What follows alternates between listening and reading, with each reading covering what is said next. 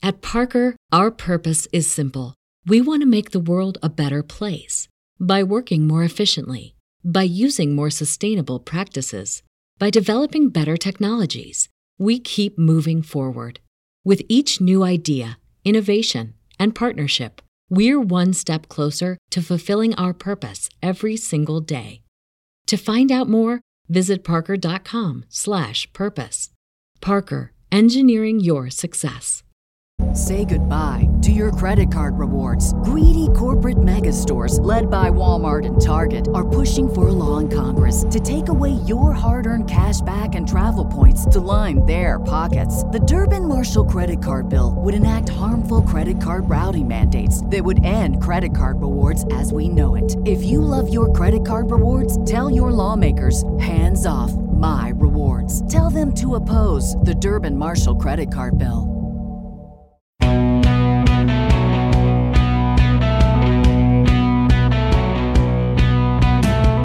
What's happening, guys? Happy Wednesday! And thank you for joining another special episode of You're Welcome.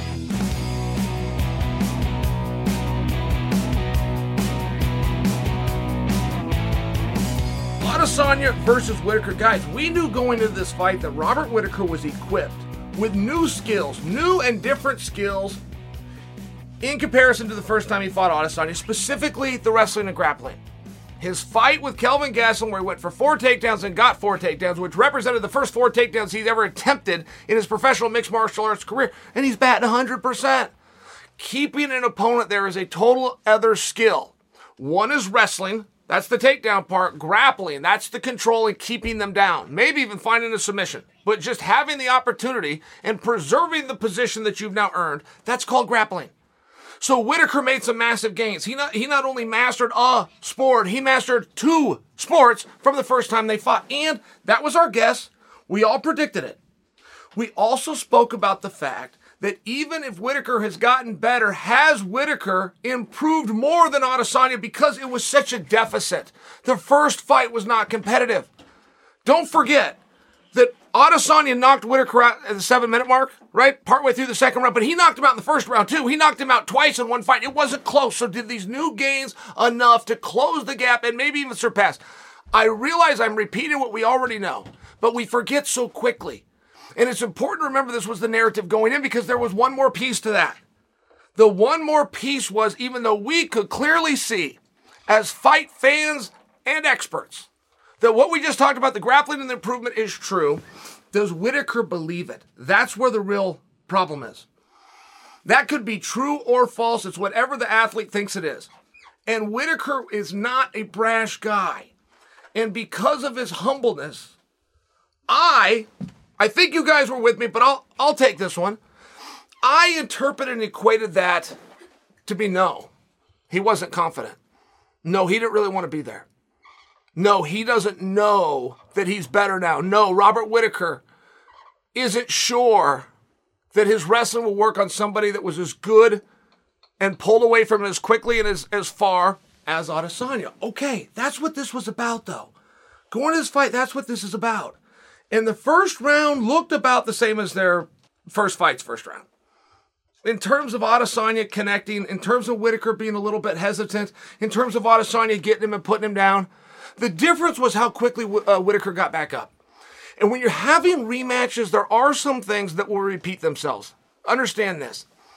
If you're in a rematch and you won the first contest, it is of utmost importance that you make first contact in the second fight. That any insecurities that your opponent has, you must reassure him that he is right to doubt himself. You must reassure him with first contact and remind him who the boss here is. And that's what Adesanya did.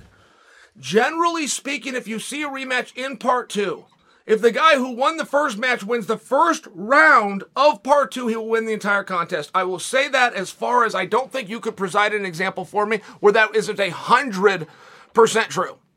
So it's a very big deal because Whittaker popped right back up. And all of a sudden you go, wait a minute, Rob, that was your way out. You don't want to be in here with Adesanya. You put this fight off. You had you had him fight two other guys. You fought three other guys. You don't want to do this. That was your chance to get out, and he didn't take it. He popped back up to his feet. And that was the moment when the whole building, all of us smart marks sit back and go, oh, wait a minute. Robert Whittaker's here to fight tonight.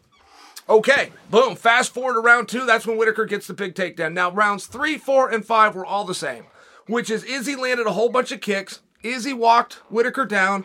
Whittaker did a good job firing back. He only used a lead hand. He never threw his power hand. And I even said that I was watching it with Anthony Smith. I said, Anthony, does Whittaker know he's got two hands? And Anthony said, Chael, I think you missed it. Early in this fight, he threw the right, he got countered. He tried it again, he got countered again. He's purposely only going with the jab. Okay, I did miss that, but I'm in. Whittaker is controlling the hands only slightly, but he is. He is knocking Adesanya's head back more and he's landing more. Adesanya is very much controlling the kick game. Now you get the takedowns. How do you want to score those? I don't have the answer to that. As a wrestler, I want a takedown to be worth something, but it's not. And I don't argue that it should be. I just want for it to be. The other side of that is when you say a takedown, it's very important that you finish that thought. If you were talking just literally a takedown, I, I don't know if that's worth anything. Nothing, perhaps. How long did you use that position? Did you hold him down and control him against his will for 30 seconds? Did you get him down and you landed some shots as he scrambled back up? I'll listen to anything, but if you stop the thought with takedown, what is that worth? And that's really what was on display in this fight. I thought when the night was over, Robert Whittaker was going to be the world champion. I was sitting with a group of people who unanimously thought Robert Whittaker was going to be the world champion. When the announcement came in, and it wasn't even a split decision, it was a lopsided beating for Adesanya to the point that one judge even had it four rounds to one the place booed. 15,000 people were booing. I will share with you with those boos, though, nobody thought that this was robbery. And I don't want you to misinterpret my words either. I thought Whittaker won. I'm not bullish on that. I'm not certain of that. And that wasn't a robbery. It was that close of a fight, is the point I'm trying to make. So as we work backwards, now that we have the final answer, 15,000 people who have skin in the game in the terms of they've given up four hours of their time and purchased a ticket they know the sport well enough. Came to the same conclusion that Whittaker won the fight. I want to know what you guys think. Because I do think that you guys will agree with me. A lot of you are going to think Whittaker won the fight. A lot of you are going to think Adesanya won the fight. But I don't think any of us thinks there was a bad job there. It was just a really close fight. And there's an opportunity to learn something here. And I think what we're going to learn, like it or not, I think that we have our answer in terms of what is a takedown worth. If we're being literal and just the takedown, no control, no time on the mat, no strikes landed. What is that takedown worth? Damn near nothing is what it was scored as. Was that right? I'm asking the question because th- watching this fight really reminded me of Usman Covington Part 2, where the one thing we knew for sure at the end of the night is Dana White has found the right two guys. They figured out the order amongst themselves. And you got, right, Kamaru grabs it and Colby goes number two. But how can Colby ever get back to that spot? He has now shown the whole world without question he is the second best guy, but how does he even get back to that spot? Because he can't. Where's the motivation going to be? The reason I bring that in, Whittaker for sure is the next best thing. As a matter of fact, I don't think anyone's going to argue with that, but before anybody even tries, as a matter of fact, the new number one contender in Cannonier, just lost to Whittaker. So we know for sure Whittaker's the guy, but if Whittaker can't return, what does Whittaker do? I mean, anything in life, guys, we know this. What goes up must come down. Robert Whittaker just fought for a world championship in a sold out main event on pay per view. His next fight will not be that. The world championship won't be there. Will it be a main event? Will it be on pay per view? There's all these other questions, but as soon as you remove one of those things, now you're gonna wonder what's what's his motivation. He's a fighter. He wants to get up. He wants to get back on top. As of right now, Whittaker's saying all the right stuff. I think Whittaker surprised himself. I think that Whittaker was surprised at how well he performed. But the other side of that, if these guys were to rematch, Adesanya now knows, okay, this is you've got better in these areas, right? Adesanya's a real smart guy too. Either way, to get back to that point, what needs to be done? And if you find out you can't get back to that point, I, look, I have the same answer every time. Every time we get in a position like this, where a former champion and or a number one contender can no longer get back to that opportunity, I have the same suggestion every time, and I've got it right now, which is the change of weight classes. I've never seen anything in this sport get you a fresh coat of paint faster than if Whittaker was to drop to 170 or to bounce up to 205 pounds. My prediction, he does neither. My suggestion, he give a good look at a new division.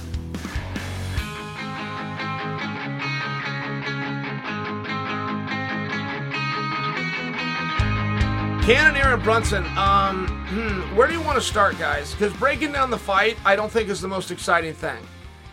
I think what did this fight represent and what was on the line? And this was really for nobody to say.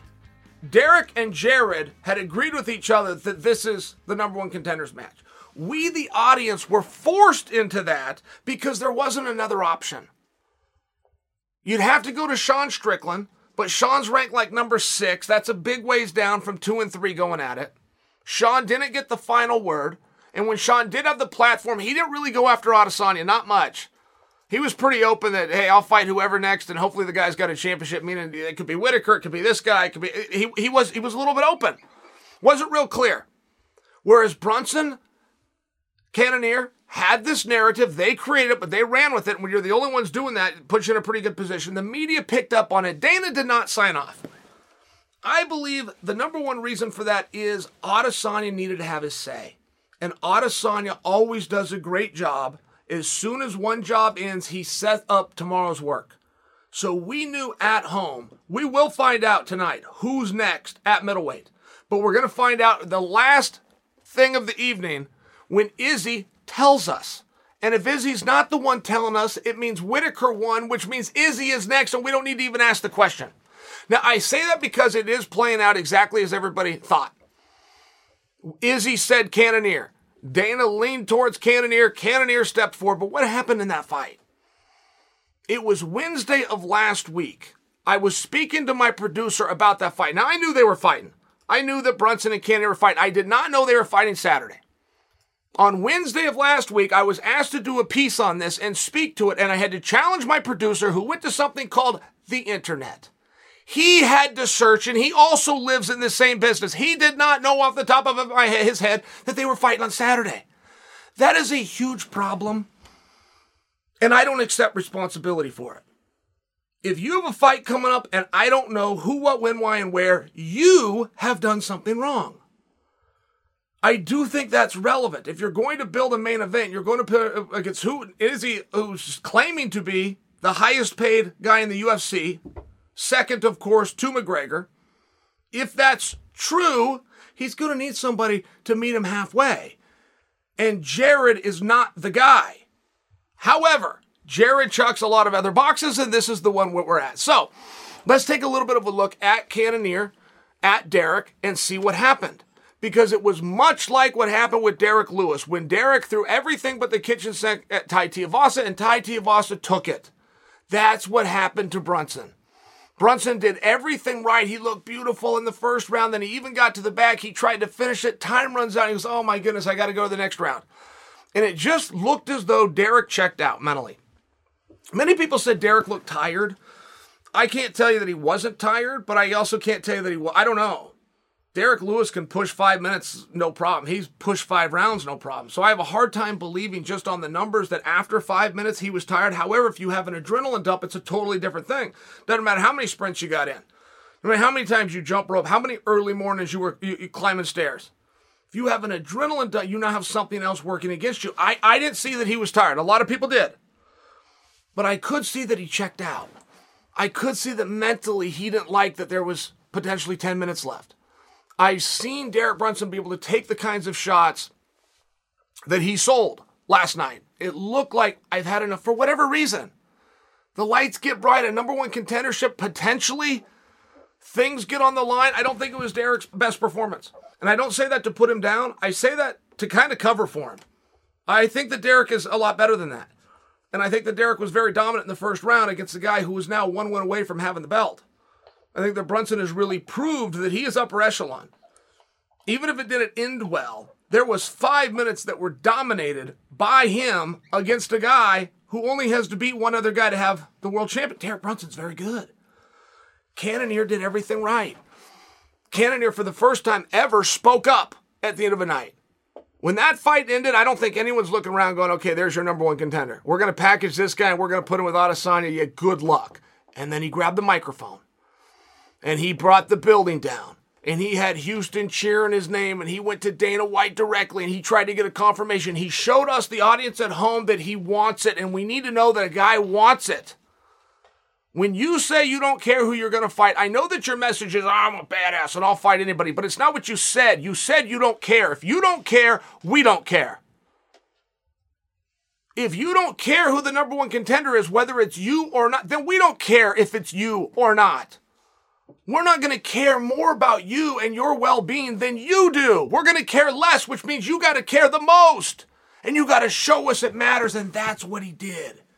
Cannonier showed us it mattered. And then all of a sudden, when Cannonier was done talking, you start thinking back and going, well, I don't know if he got dominated in the first round. Instead of me leaving tonight knowing that the one and only round that was completed, this guy got his ass kicked. Instead of me leaving with that, all of a sudden I'm going, no, no, no. He came back. He had a heart of a champion. He dealt with adversity. It's the same thing. We're saying the same thing. We saw the same way. But what opinion do we leave with? We left that fight when it ended thinking, oh my god, he's not the number one contender. Where's Sean Strickland right now? Within two minutes, he let us know how much it mattered. He yelled for Dana White. He yelled his name a se- he yelled his name a third time. He said, "It's me. It's only me." And he makes a good argument. There was nobody ranked higher. There's nobody uh, that's got a feature match coming up that could possibly affect where this is going to go. And ultimately, he got the mandate by Adesanya, who has a history of picking his own opponents. And what a difference a day makes. I just want, I just want Jared to have learned something. Jared is tough as an old leather boot, and his story is awesome. And his dedication and the road that he went to get to where he's now at, just come out and tell it. Make sure people are aware. Derek doesn't as flashy as Izzy. And Derek, I apologize, Jared, he doesn't have these takedowns that's going to, you know, be right in line with the blueprint to win a moment or two against Adesanya. But he's got a hell of a chin. He got a hell of a gas tank. And he's got one opportunity to see a dream come true. That's the story. That's the only story. Now, Jared, you go out there, you do your job, and tell it.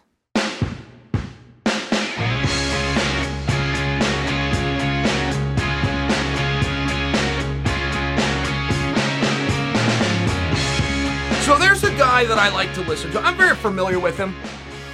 Comes out on the internet. He works over at ESPN. His name's Chael Sonnen. And Chael Sonnen said a few days ago, he said, Tai Tuivasa is a tough guy. Chael compared him to DL Tank Abbott and that he's a street fighter, he's a brawler, he's got the right mind, he's got bad intentions, he's got power in his hands, but he doesn't have a belt. And when I know about Tai Tuivasa doesn't have a belt, he doesn't have a belt in Taekwondo, he doesn't have it in karate, he doesn't have it in Kung Fu, he doesn't have it in Jiu Jitsu, he does not know what in the hell he's doing. He's going to be a handful for anybody because he likes this line of work. He's going to be a handful of anybody because, because he's short to the mat. He's hard to get under if you want to grapple with him. He's going to put these right on your head and he can take a hell of a shot, but he's not very good. That statement must be amended. Tai Tuivasa, words I never thought I would speak, is now the number three ranked heavyweight in the Ultimate Fighting Championship. Tai Tuivasa, I'm not having the same conversation just if Tai goes out there and beats Derek. That was a slugfest. We knew it from Jump Street. The matchmakers threw us one so that we could have a good time, and they succeeded. We had a hell of a good time. But I'm not having this conversation. What I needed to see was Tai Tuivasa thrown down to the mat like a sack of potatoes, turn over, find an underhook, and stand back up. That is what I needed to see. That is more skill than Tai Tuivasa has ever shown. And if you think I'm insulting him, guys, you're hearing me wrong. I am praising him. But this was a very rough guy that doesn't even, I don't even think he's a fan of the sport. If I'm not fighting, guys, I'm watching. If I'm not watching, I'm discussing. I love the sport. I'm not sure Tuivasa, if he's at home, is watching mixed martial arts on television. He said something close to that at the post fight press conference. They said, Well, Tai, you just took out the number three and the guy in the world. You're on a five fight win streak, all by finish. You're probably going to be the number three guy in the world, which puts you in that upper echelon, meaning you're fighting guys one through five. Who do you want to fight next? And he said, I don't even know who's in the top five. That was his response. First off, I love that response. I loved it. Nobody, nobody ever knows who's in the top five unless it's you. Nobody even knows what those rankings are. I bring that to you because for Tuivasa to say that answer generally is the thing that w- would piss me off. How have you not studied this? How are you sandhagging in your own career? And how do you not have a name that you could call out? But it was the authenticness that he wasn't working, he wasn't looking for attention, he wasn't trying to have a good line, he was just shooting straight. And he, I don't know who the top five are. Bring me anybody, I'm ready to get down with anyone. Normally, an answer that would drive me insane. I liked it from him. There was something real and authentic about it. But we can have the same talk about Tai Tuivasa in the fact of recognizing his popularity, uh, the shoey's a real thing. He's got a gimmick, and we got a lot of things that we could do to be having positive conversations on Tai Tuivasa. To say that he is one win away from fighting for a championship, which he is, none of you predicted that. I did not predict that. And there is a question of how and why. How did he get this good? Why are we seeing such changes in him? We've got a pretty good answer. He was under his words a lot of restrictions at home as well as distractions. So he packs up and he goes to the UAE. He's got a, a new gym and a new facility. My goodness, it was gorgeous. They, they took their uh, countdown show there. Like he's outside on a rooftop lifting weights in the sunshine. I mean, it was just a dream gym. It was gorgeous. But he went over there with his brother in law. He's buckled down. He's listening to the coaches clearly. He doesn't have the restrictions, meaning he can get a couple workouts in a day. He doesn't have the distractions, meaning he's not going out to the bar with his with his buddies afterwards. Real straightforward, real simple. But we can also identify specifically what he did, and he must be a sponge. He must be a very curious guy who truly wants to get better. And this is with coaches and teammates that he was not familiar with, which meant no matter what he was doing or what he was saying, he could not fully trust those guys. He wants to, but he can't. Now that he sees that they're right, now that he sees he's in the right hands, now that he sees that his coaches and trainers know exactly what they're talking about as it pertains to him, guys, he's going to get better. And what I saw, okay, I got to run back everything I said, but he didn't know what the hell he's doing. He does know what he's doing. The fact that he scrambled, the way he defended that guillotine, the way he went for one himself, he was taking shots to the head. The Black Beast was hitting him as hard as he could, two perfectly clean, four in total, and Tuivasa turned face him and started firing back. That is what won the fight. Many of you are saying that that elbow didn't look like it knocked Derek out. Yeah, the elbow didn't knock Derek out. Fine. This just happened in a more recent example to Amanda Nunes. One thing that will happen in a fight, okay? If you give your opponent your best and he's still standing, that will affect you mentally in ways that's very hard to reset. That's all that happened with Amanda and Jules. Amanda landed the same power that put everybody else down. You guys might remember another example. Do you remember Conor versus Nate Diaz part one? And Conor was the only athlete to actually admit it and talk about it, which is why Conor was able to correct it and change it for part two. But Conor said, I hit him with shots that have put every other opponent down. He didn't go down. Conor admitted that drained him, that sucked energy out. It's not physically more power, there's a mental side to uh, preserving your cardio abilities as well. That gets a hole put right in the tank as soon as you give your best to somebody and they take a step forward as opposed to falling backwards. That's what happened. Derek unloaded. The guy's still standing there. Derek starts doing the math. I got 10 or 11 minutes left. This guy ain't going anywhere, and I'm getting a little low on energy. So, referee doesn't get you out of there. Your cornerman doesn't do your job. Give me a shot that looks real. I'll take it from here. What do you do with Tai now? I mean, that conversation is very different. You could do about anything you wanted with Tai Tuivasa except put him in there with Curtis Blaydes. The only thing I can tell you for sure will not be next for Tai Tuivasa is Curtis Blaydes. Everything else is on the table. You can sell as rough and green as Tai is. You can sell that power and chin against Gane right now. You could sell it. You have to work a little bit. You could sell that chin and power and ability to brawl against Francis Ngannou right now. You could not put Tai Tuivasa with Jon Jones, nor would you want to. The Stipe fight, a little bit harder sell. I mean, it, it, right? Think they need a little bit of work, but you got to get somebody in there. You got to find somebody to come out and do it. And I do give Derek a lot of credit here because one thing that we have in the heavyweight class is we had four stars. We had four stars, and allegedly soon we're going to have Jon Jones, and then you have the rest of the field and there was very big gaps. And it's hard to get one of those stars to sign in sign on with one of the boys. And that's what derek did. Derek took a big risk. Got up in the loft left the ladder down. Now somebody else has climbed up. Derek's going to be just fine. Fighting derek lewis coming off a loss bad idea. Not great. Sometimes you got to do it derek's going to be fine. Derek looked fine last night but he ran into a guy that had a good performance. He had a guy uh, that possibly overperformed and Tai Tuivasa to get that much better between fights, just because he got a new new camp, new training partners, but now he can believe him. Now we can trust him. Now we can see what his potential because he's still green, guys. He's still raw. Right? You take these great fighters, take Jon Jones just by example. Jon's not going to come out and be a lot better. Doesn't have a lot more to go. is still a blue belt in everything. But he's a brawler with some heart and he's getting better. I think it's a very exciting day. I think the heavyweight division needed rejuvenized. They still need three, four, five guys to step up. But the first two step forward into breaking this upper echelon of stardom, now ranked number three in the world, his name's Tai Tuivasa.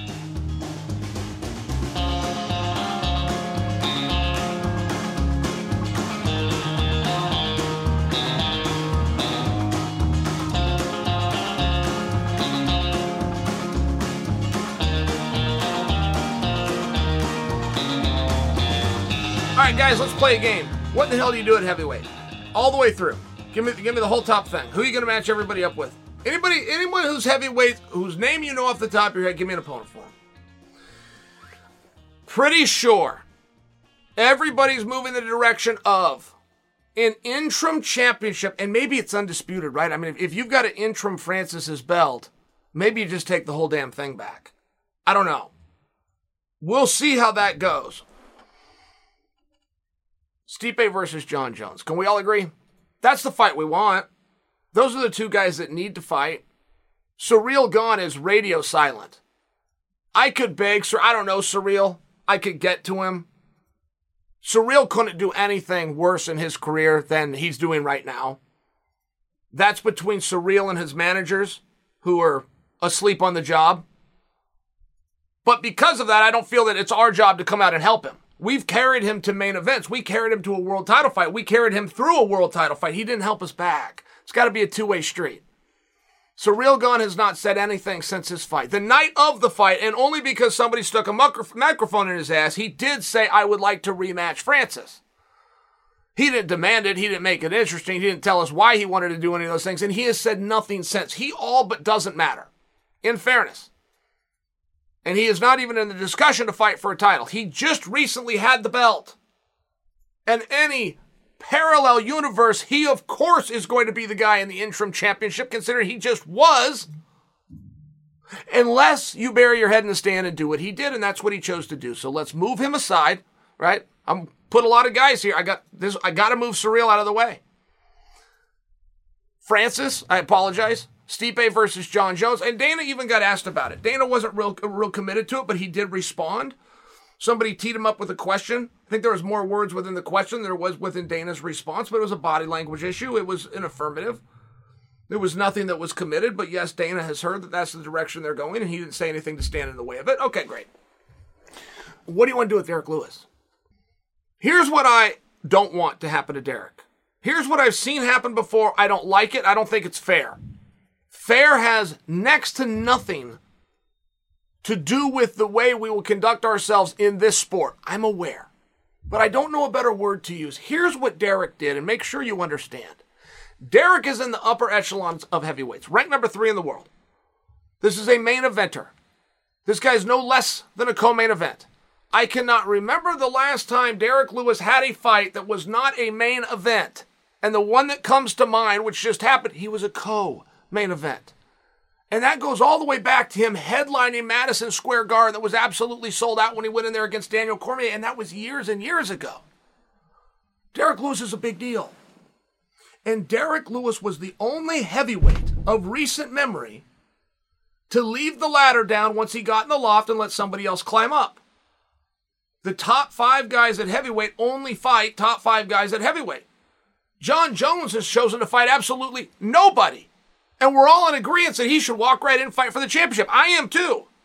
But if we're going to give a guy who's never done the weight class, who took his ball and went home an opportunity, but we're going to punish the guy that not only went out there and did it, he allowed somebody that wasn't in that upper echelon a chance to show where they stand. That's a nice move. I watched in more recent memory, or in equal recent memory, Tony Ferguson did it. Tony Ferguson is the one who created Charles Oliveira to main event and title contender status. And Tony seems to be pushed away. I don't agree with that. Tony's as good as he ever was. It just turns out Oliveira is better than we knew he was. That's all that got proven.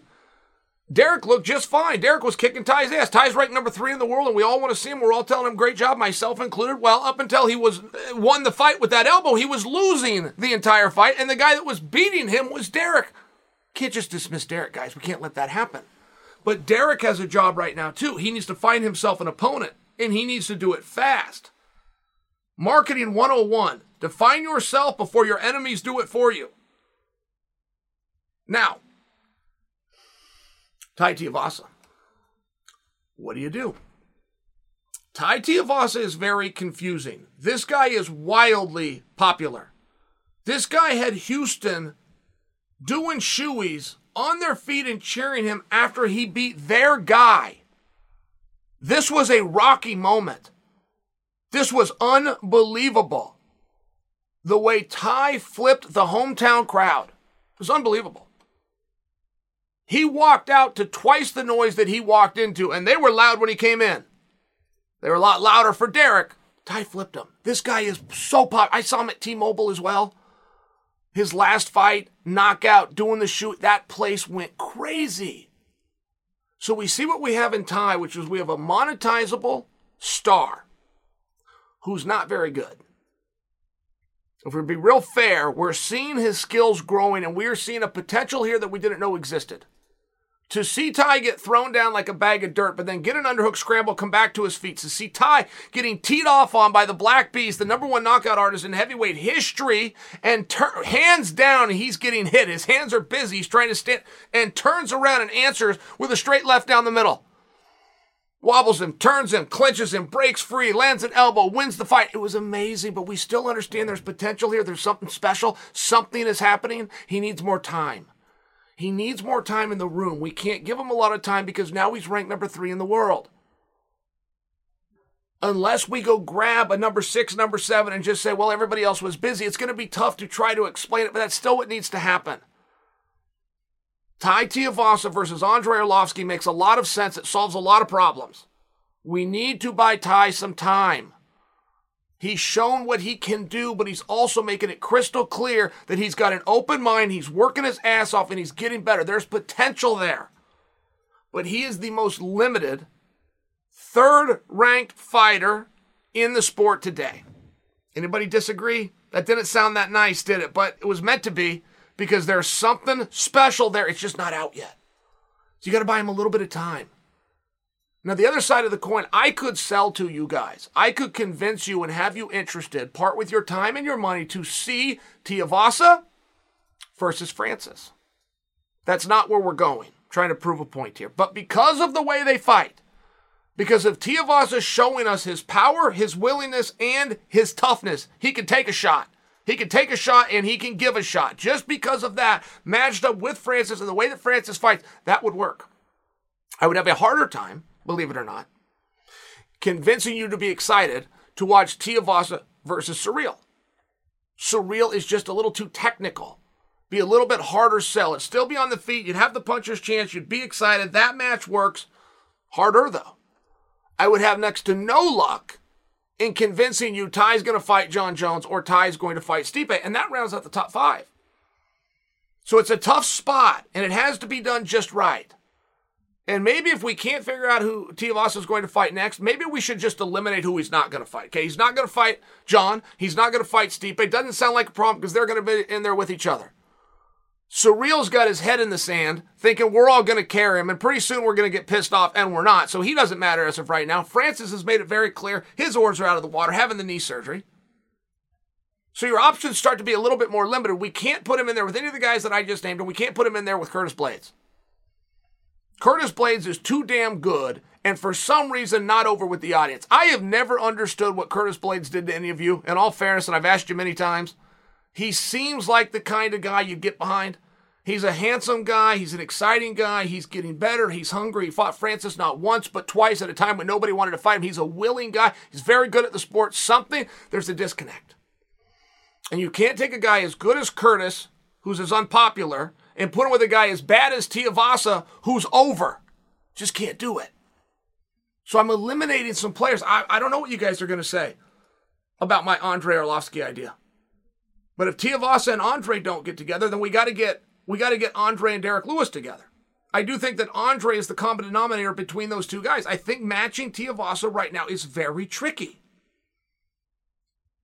If you're going to overthink it the way I am, if we're just going to throw a name and go, okay, you're top three, who's available? Oh, uh, okay, great. But there's something special happening there, and I don't think it should be done that way. Tuivasa is going to gain from this victory over the Beast because he's now showing some skills with new coaches and, and, training partners who he chose to trust. It's not choose to trust them now. He now knows they're right. Tai Tuivasa is going to be a sponge the next time he gets back into practice. He's going to be gathering information from anybody that wants to talk to him. He now knows that they're right. It's very exciting. It's very exciting where he's at, but there's also some guys that can throw that train right off the tracks. So you got you got to plan it just a little bit. You got to look at it just a little bit. And I do think it'd be very wise for Tai to find himself an opponent. That's not the way he works. That's not going to happen. It would be wise to do. Derek is smart enough to do it. And I do believe to keep Derek in that feature spot, the co-mains, the main events, selling out arenas, having attention, get him a former champion, of which not a whole lot exist. Get him a former champion who fought on the same card, is in the same spot as him, who, by the way, is coming off a win, Andrei Arlovski. I think that the Beast needs to get to Andre, the Beast, and the Pitbull. He's got to get to Andre before anybody else does. And since there's absolutely no thinkers at heavyweight, since it's a whole big group of Sandhagens, the time's now. The move is yours, Derek.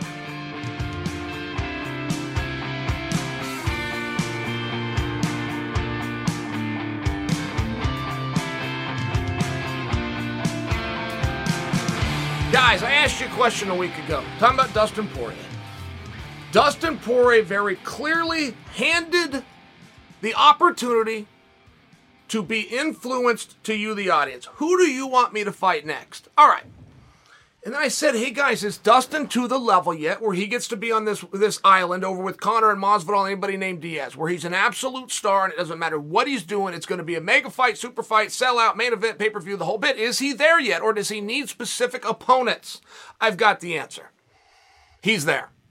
I did not even realize how big Dustin Poirier is. I'll tell you guys what happened. I was in Houston. Adesanya fights, wildly popular. Tai Tuivasa, possibly the most popular heavyweight of all time, not named Brock Lesnar. Derek Lewis, who's from Houston. There were some big receptions. They even did a cameo through to a couple nerds in the front row that are on like the baseball team or something there. People like nerds in Houston. These guys got a good reception. Nobody even touched is when they threw the camera to Dustin Poirier. Nobody even came close to getting what we call a pop from the crowd. So I went to Instagram. I had to check something out on Dustin. I go to Instagram. Dustin's got three and a half million followers. I did not understand how big Dustin Poirier is. Not to mention he looked great. He had on this. He had on a shirt that if I could pull it off, I would. I go over to badguyinc.com. That's where I get most of. He's wearing like this Versace. It was just perfect, right? And it's not something that Dustin would just wear around. He knew he was going to be on camera. He wanted to stand out. There's a bunch of other famous people there. Everything he did was great, and this crowd went insane for him. Now, on the back end of that, some news on Dustin comes out. It gets told to me Dustin's fighting Nate Diaz. And I remember the person I was talking to, I said, Tell me your source. So they type it into the internet, and it pops up, and it was somebody real. It was like USA Today or something, or a dot com uh, of this degree. So by the time I get back to my hotel, which is only about two hours later, and I can get on my own internet feed, I don't find it. I don't find it anywhere. So I'm going, okay, if that was reported, it appears it was misreported and somebody has taken it down. But then dialogue does start coming in that yes, Diaz, I'm talking about Nate, still wants the fight. Dustin still interested in doing business. Dustin went a step further to say, I'm not really that interested in McGregor. It would look like, for right now, with the pieces that we have, that Dustin Poirier's next fight will be with either Conor or Nate. It's looked that way for a number of weeks, but now Dustin's removed Conor, which is just a very smart thing to do. Everyone wants to fight Conor. They all look thirsty. It gives Conor the power. Conor will pretend he wants to fight you till he gets you to say you want to fight him. Then he will dismiss you, tell, to, uh, tell you to get down and beg him for it. It's just one of those things, but Conor keeps roping people into doing it. And Dustin Poirier, for the first time ever, took himself out of it. Dustin has the right, by end of business today, to come right back on board. But for now, this is the current landscape. Diaz. Go back to Nate. Talking about, yes, I absolutely want to fight him and I want to do it right now. If we're going to fight, if that's what's agreed on, get us in there now. Don't agree that we're all going to fight and then kick the can five months. That's Nate's only request. Nate has been pretty damn easy to work with on this. As long as you can work with that. He doesn't want to wait. He wants a quick turnaround. Oh, okay. We all understand what's going on. But that would also move Dustin into the welterweight class. Very relevant piece to this. If Dustin was going to fight Conor, it would have been at 155. Conor's going 55. Conor still got title aspirations at 55, but also when Conor dealt with Dustin uh, the last time it was at 55, you know how important it is for Conor if he's doing redos to redo it exactly the same. Nate will not be at 55. Poirier is going to go up, but what does that mean? Is Poirier now just on this very small island that you guys elevated him to? You guys decided you love him so much, whatever he's doing, whatever crazy shirt he's in, and whatever weight class he goes, you're tuning in. If he does that with Nate at 170, does he stay at 170? And is it still just for these wild and fun fights, or is he settling into the division? Because nothing for me as a fan is as fun as parody. I've never one time closed my eyes and thought, what would happen if Dustin Poirier fought Kamaru Usman? I've never thought it because they're both champions at different weight classes. Now all of a sudden you get them together just by example. But you can play that game all day. You can keep putting 70 pounders in there. What would happen with Gilbert Burns? How, how would Wonder Boy do if he was in there with Dustin Poirier? Is Dustin big enough to do it? It's fun. It's just a really fun thing. So if Dustin's going to go up to 170, let's keep his ass there. Dustin has invited you guys in to his decision making process. He's even done it on social media. He has said the words, at least meaning, I'm changing the words, but what he meant was, come on, tell me what you want. Let's do this together. I want to make sure that you guys want it. So why don't you guys pick it? I'll listen to you. I want you guys to pin him down. I want you to pin him down at 170. If he, in fact, is going to fight Nate, it's all based on that. But if he goes up to 170 one time, let's encourage him.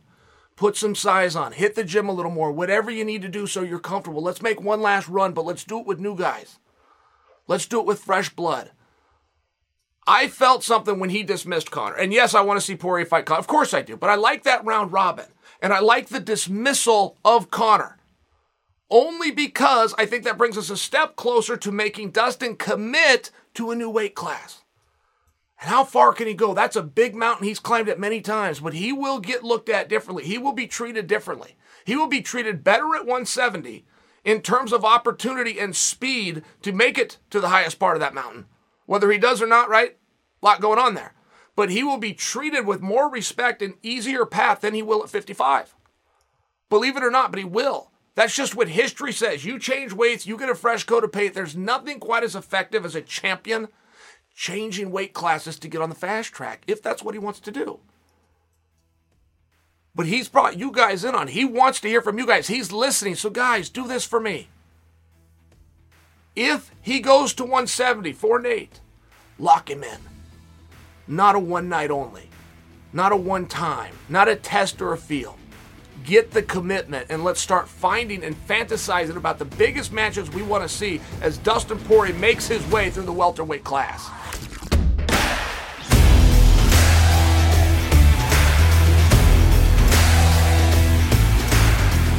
All right, guys, that's it for today's show. If you enjoyed it, head on over to Apple Podcasts. Let us know what you like and what you dislike. And thank you for the support. I can't say it enough. I'll be back in the near future, but until then, I'm Chael Sonnen, and you are welcome.